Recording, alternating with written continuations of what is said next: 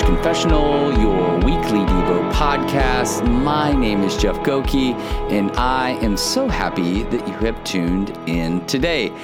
Welcome to episode 40. Welcome to episode 40. 40 episodes. So excited uh, to be here with you all. Listen, I, I don't know where you're at, what's going on your highs, your lows, all those different things. But I, but I do uh, want you to know I, I truly, truly am grateful that so many of you tune in. I, I've gotten people from all over the United States that have been able to send me you know, little notes here and there, a text for people who know me here and there, just saying thanks for doing that. It was really encouraging. I really needed that right now. And so that's the kind of stuff that's really encouraging to me. That really, really you know, I, I, sit out here on the front porch I'm just asking God, uh, please, could you just help me?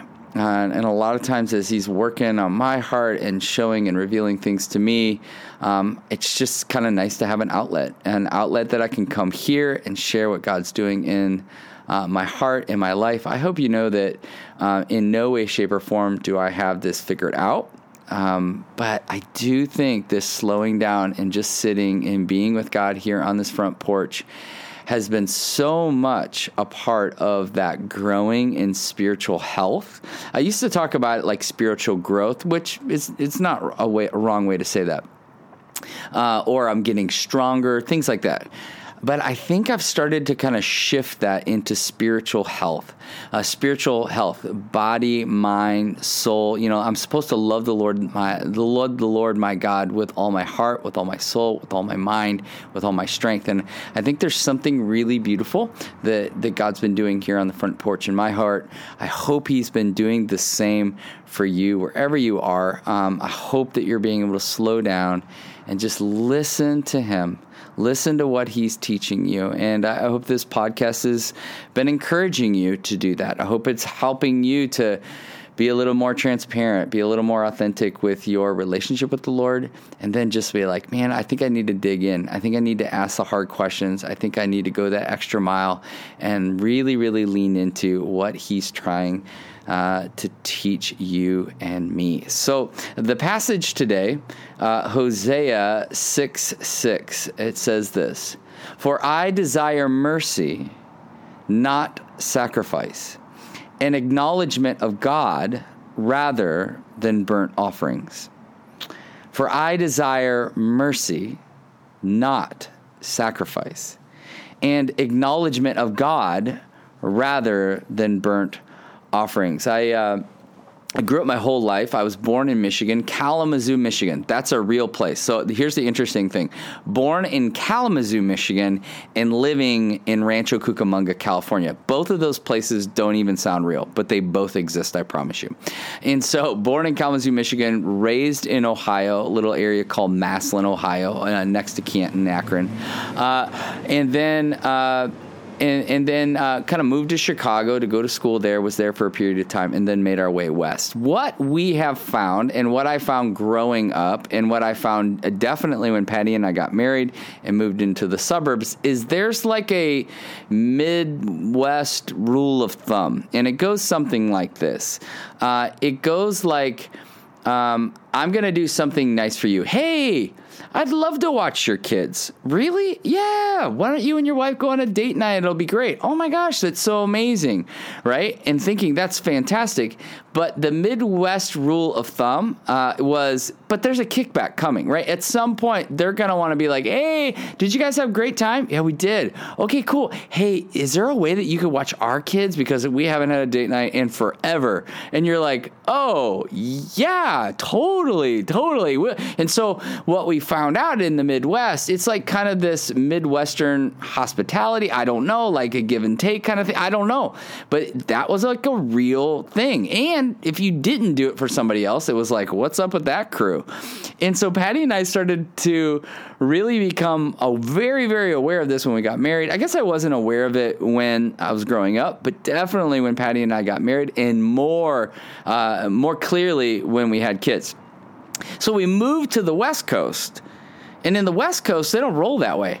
Like it was crazy. We just have people that would be like, "We'll take your kids," and we're like, oh, "Okay, we played this game," and and nothing, like no exp. And we'd be like, "Hey, we can watch your kids like time uh, sometime," and they'd be like, "No, no, no, we got babysitters. Don't worry about it." And we're like, "So wait, you just watched our kids?"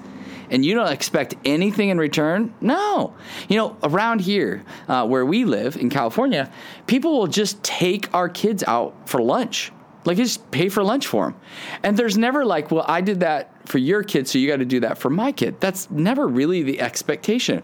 It's just, it's unbelievably generous. And for Patty and I, it kind of caught us guard, uh, off guard. We were a little bit like, whoa, well, in the Midwest, it was like this, but you moved to the West Coast. But if we're honest, we prefer that this kind of West Coast way of dealing with things. It feels more generous. In the Midwest, it always felt like a sense of obligation. Like I like I, I like I was I was owed that person something as a result of them doing something quote unquote generous for me.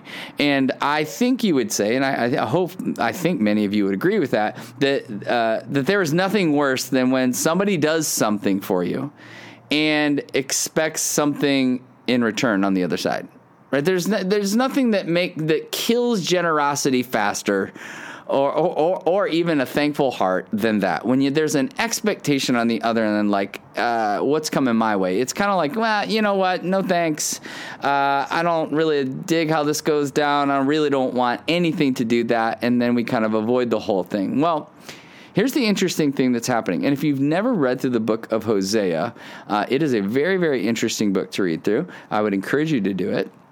Uh, but uh, this is what God is trying to say to the prophet Hosea. He's trying to help. He the whole book is built around this idea that that that look, Israel is sinning.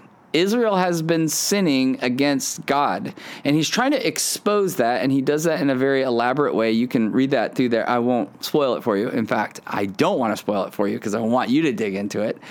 Uh, but he is saying to the prophet Hosea about all of us, right? He's trying to expose this this statement, this verse is exposing something. If we're all honest, we probably struggle with, and it's this: is that God does not desire kickback Christians.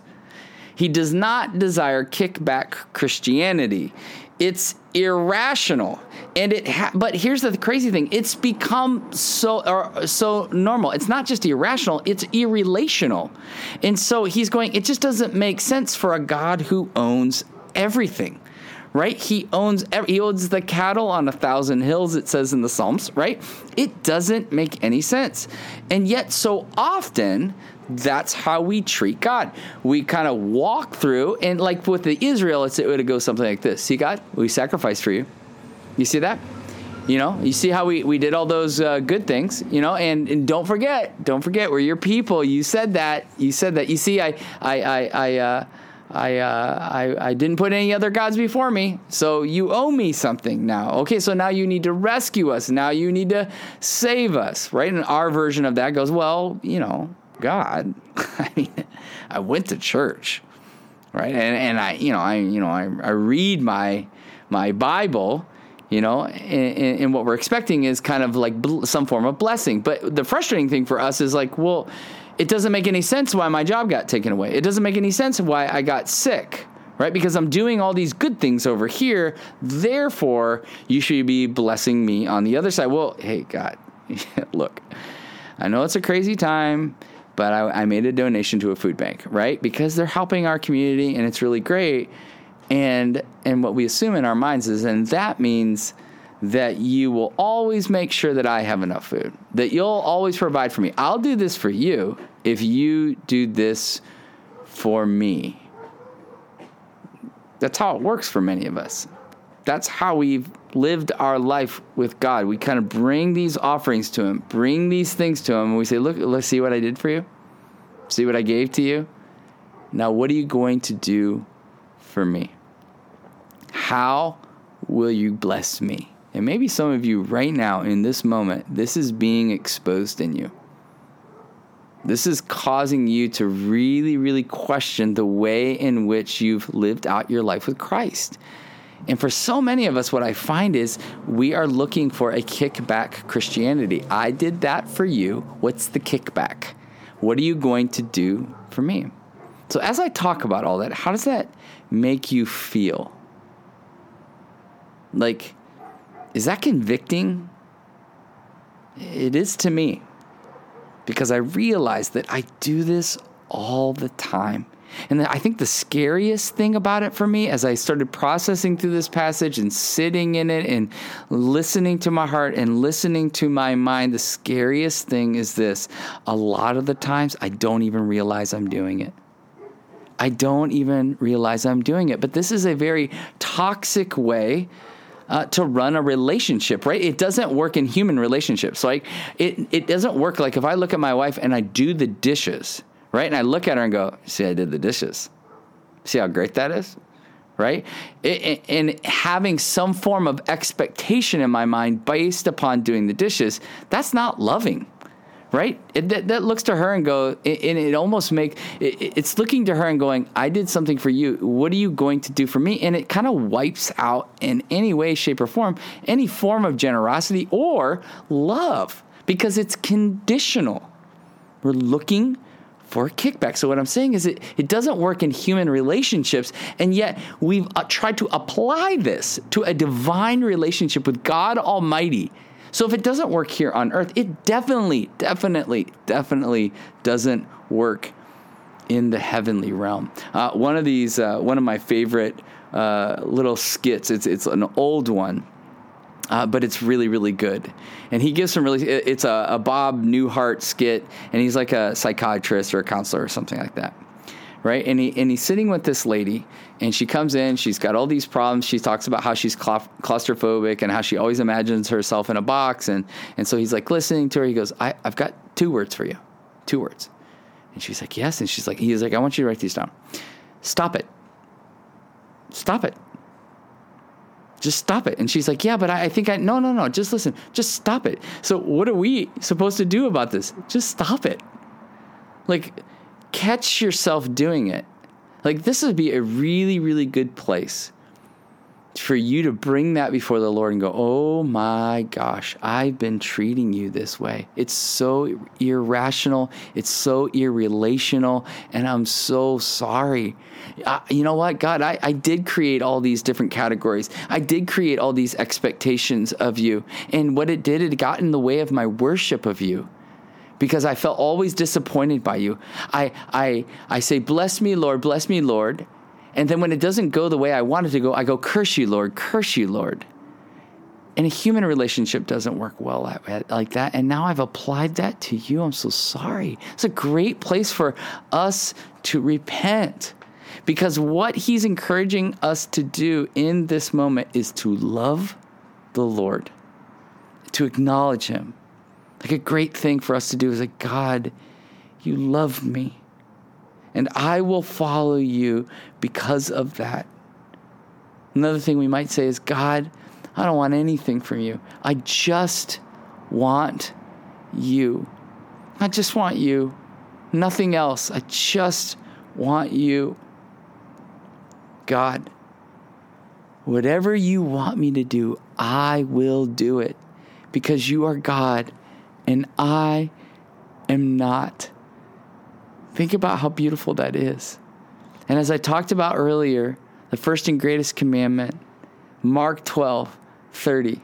What this does is it allows you to slow down a little bit, and this is what the posture of our hearts, where it should lead us.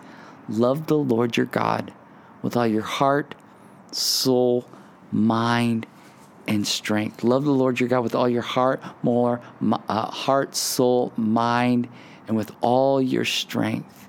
And when we do that, it kicks the kickback to the curb. It says, no, no, no, no. I'm not going to approach the God of the universe that way. And it's crushing my relation. I would imagine for so many of you, just even listening to this, like the way in the way in which you've been living your relationship with the Lord, like it's crushing you because it constantly feels like He's letting you down, letting us down. And I know that feeling, I do and I wrestle with it and I'm confronting it right now. And this is what I am, I'm really calling you to do as well. Like, let's confront that because Hosea's like, God doesn't need our sacrifice. He's not doesn't need this this thing like look what I've done for you. What he wants is abandonment. He wants us to be like it's all for you. It's all for glory. And what the and with this Mark, uh, with this uh, first and greatest commandment, and Mark is saying Mark twelve, love the Lord your God with all your heart, soul, mind, and strength. Love Him with everything, with every part of you. Because when we want a reward from God, we miss the reward that we already have in Him. I love that. When we want a reward from God, we miss the reward that we already have in Him. So the question is this How has your kickback Christianity brought your life? I just want to know. Maybe just start working through that question. Has it brought me life? Or has it brought me confusion and frustration? Has your kickback Christianity ever brought you life? So, Heavenly Father, God, we, we, we thank you for your lavish generosity. All we have is found in you. Help us, Spirit of God, patient, please, please be patient with us as we learn to lean in and trust you with all of our hearts, all of our souls, all of our mind, all of our strength, and let our whole lives be caught up into the bounty that you have for us. So take a breath, reflect, and believe that the God of the universe is near to you in your own heartbeat. Until next time, cheers.